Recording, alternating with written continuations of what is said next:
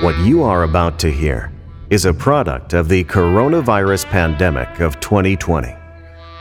While a million or so medical professionals around the world were saving lives, something else was taking place beneath the radar.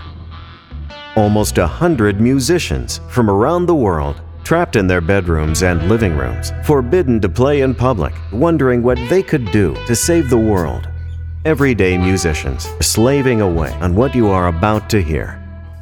As you enjoy this masterpiece, remember, it is players like these who may ultimately turn out to be the COVID champions of 2020.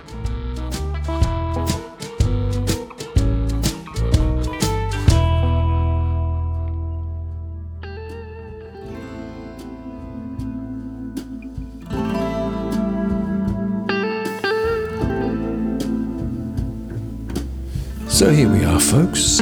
Podcast number two. Your memory and attention spans may not extend back this far, so let me recap what happened in episode number one. As with all of these, it's about something we're calling the lockdown sessions.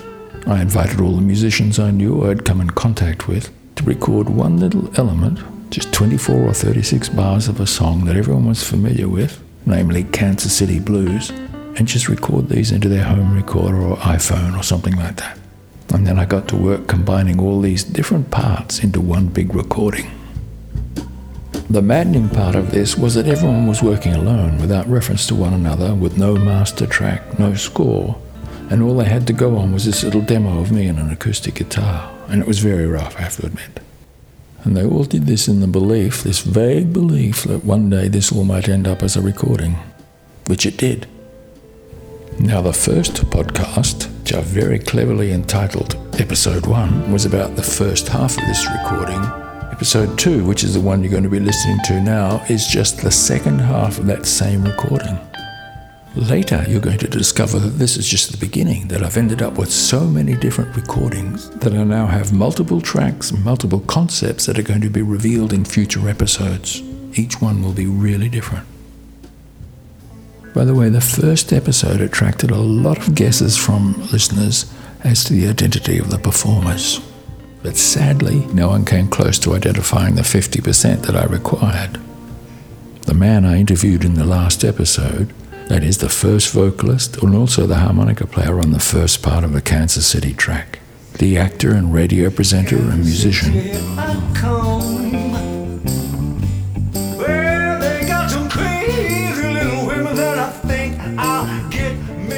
His name was Peter Healy, and that's something that was quite easy to find with a little bit of internet research. Now, the guy I'm meeting with today, I'm not going to tell you his name until the next episode, and he too is someone you could find in a 10 minute web search. Now, we're going to do three things in this episode.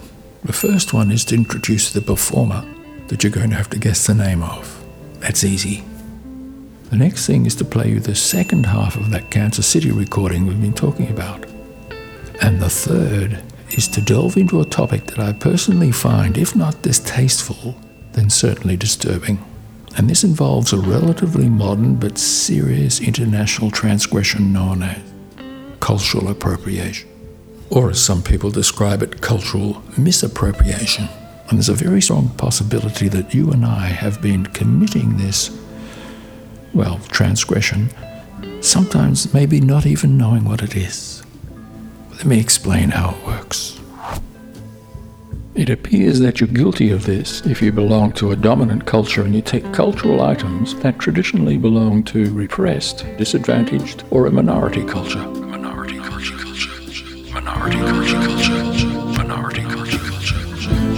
In other words, if you're one of the village people and you go running around in an Indian headdress, or should I say a Native American headdress, then you are guilty, or you are said to be guilty, of cultural appropriation. Unless, of course, you are a Native American. You're not going to like hearing this, but about 99% of all the blues players in the world are, or according to some, equally as guilty. And if Google is your guide, you can look this up and see that white men like me who play in blues bands are the worst kind of offenders. Now, the man we're going to speak to next is an even more blatant offender. In fact, he's one of the greatest offenders in this area that I can think of.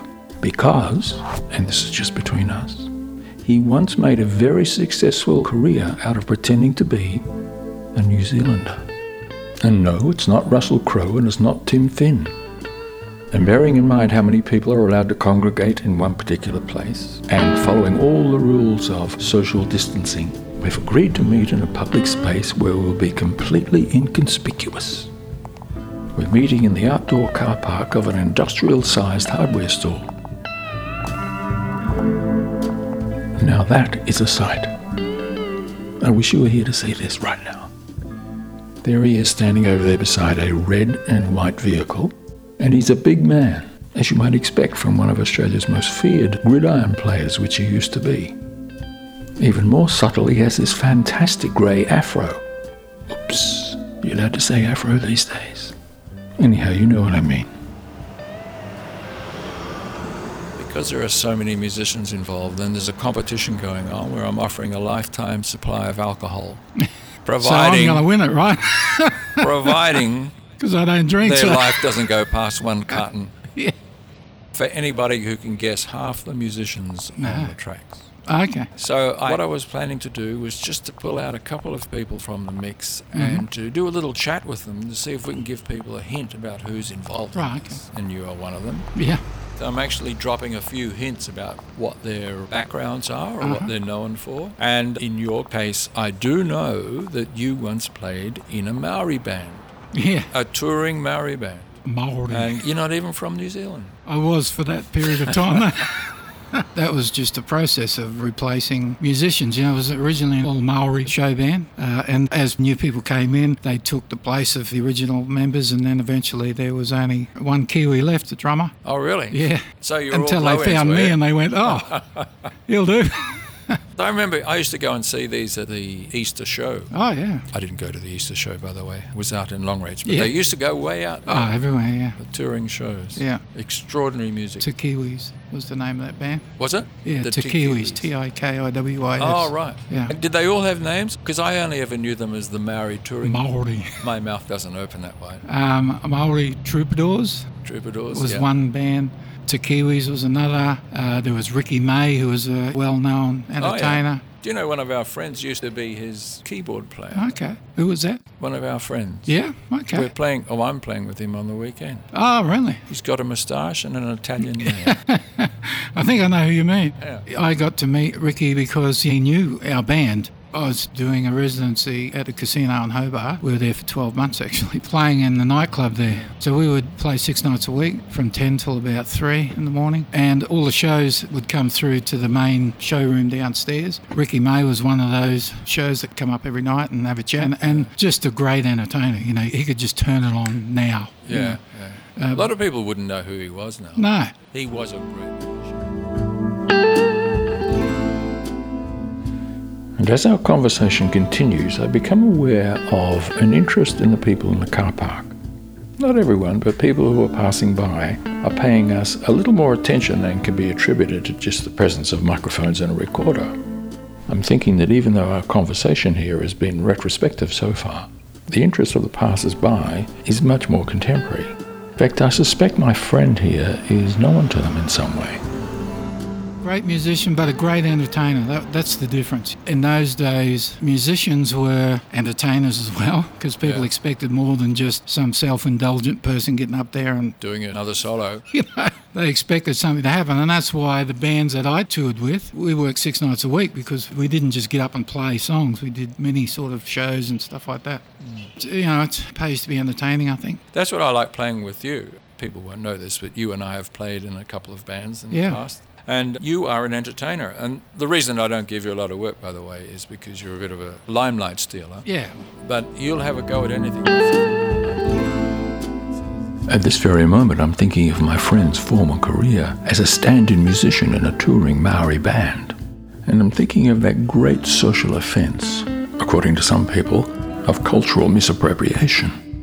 Which leads me to think of other popular offenders in this category, such as Sasha Bowen, Sasha Baron, Sasha, what's his name? Sacha Baron Cohen. You know, the Borat character who makes benefit for the glorious nation of Kazakhstan. Which reminds me that I just saw a movie the other day called Eurovision, where Will Ferrell has a grand old time pretending to be an over the top singer from Iceland, complete with phony accent and silly hair, who has his ambition of becoming the next ABBA. If we apply the strict letter of the Google law, that would be cultural misappropriation as well. Oh, I love all these new social prohibitions and norms. When we were playing at the casino in Hobart, I played, you know, for example, one night John Farnham came in and said, Can I sing some harmonies with you? So that's the calibre of musicians Yeah. that I was hanging around with. I mean, I was just a plonker, come from a small town in Queensland and playing with Shirley Bassey's brass section, stuff like that. I mean, that's ridiculous. Yeah. Shirley Bassey played downstairs. They would come up every night and play with us. right.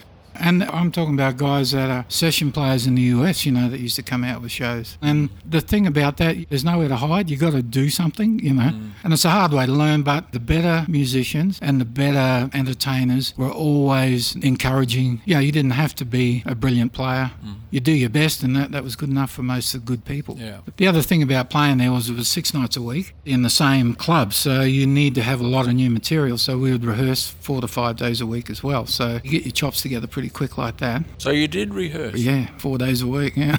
Because I, I listened to an interview about a guy who played trombone for Duke Ellington and Count Basie, both bands. Yeah. And neither of them ever rehearsed. Well, not according to him. Yeah, well, we were a rock show, so well, it was more funk then, and you would never go up with a music stand. that just didn't happen, right? Mm. well, you have to rehearse really, because no one really had any charts.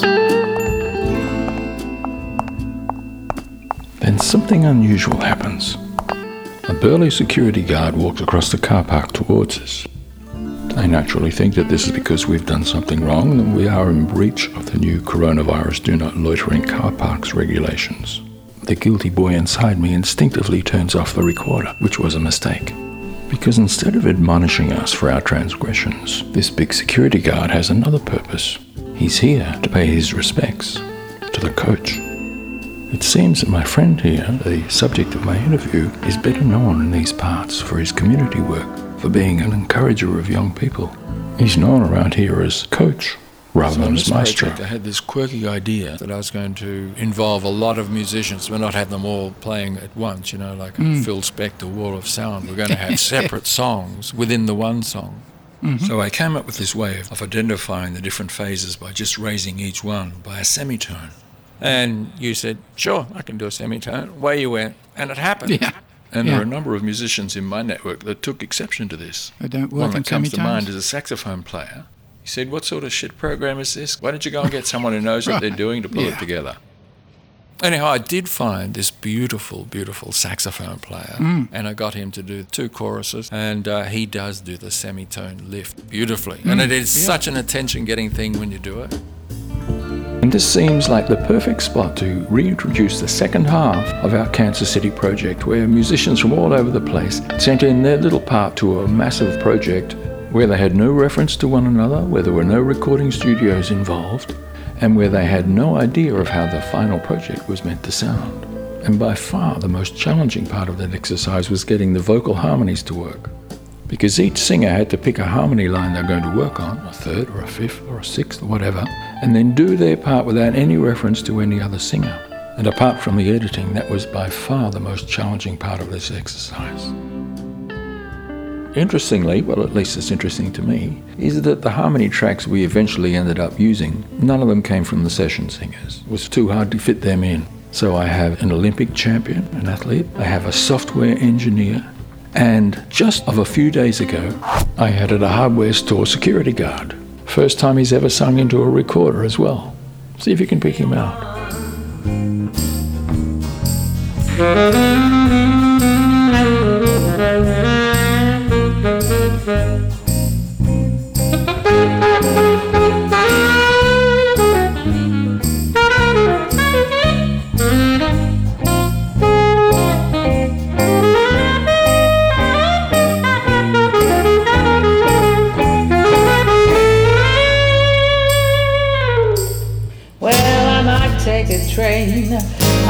Take a plane. But if I have to walk, I'm gonna get there just the same. I'm going to Kansas City, Kansas City, here I come. They got some crazy little women there, and I'm gonna get me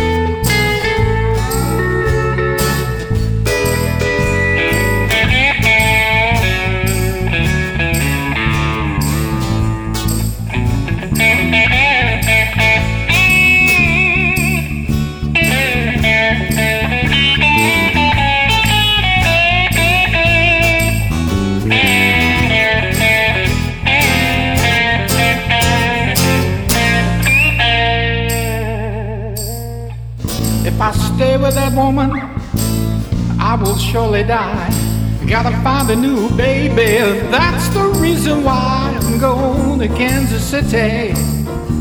Kansas City, here I come. They got some groovy looking women there. I'm gonna get me one. Yes, I'm going to Kansas City. Kansas City, here I come. Yes, I'm going to Kansas City. Kansas City, here I come. They got some mighty pretty women there. I'm gonna get myself one. Yes, I'm going to Kansas City. Going to Kansas City. I'm going to Kansas City. Going to Kansas City. Yes, I'm going to Kansas City. Going to Kansas City. Yes, I'm going to Kansas City. Going to Kansas City. They got some mighty pretty women there. I'm gonna get myself one. They got some mighty pretty women there. And I might get myself one. They got some mighty pretty women there. And if they open the borders, maybe I'll get myself one.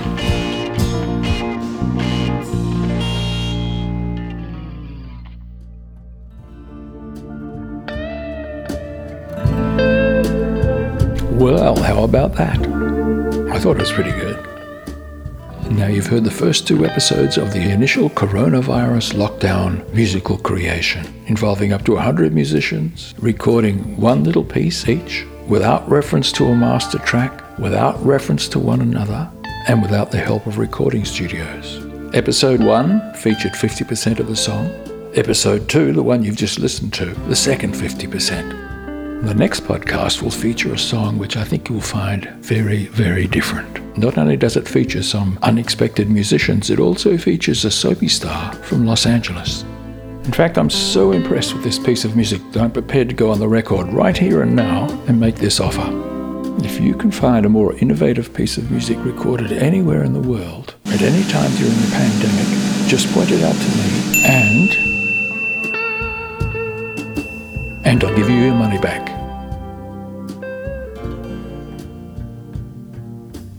Before I leave you, if you've been wondering about that competition I've been bragging about, the details are on my website www.andtheguru.com.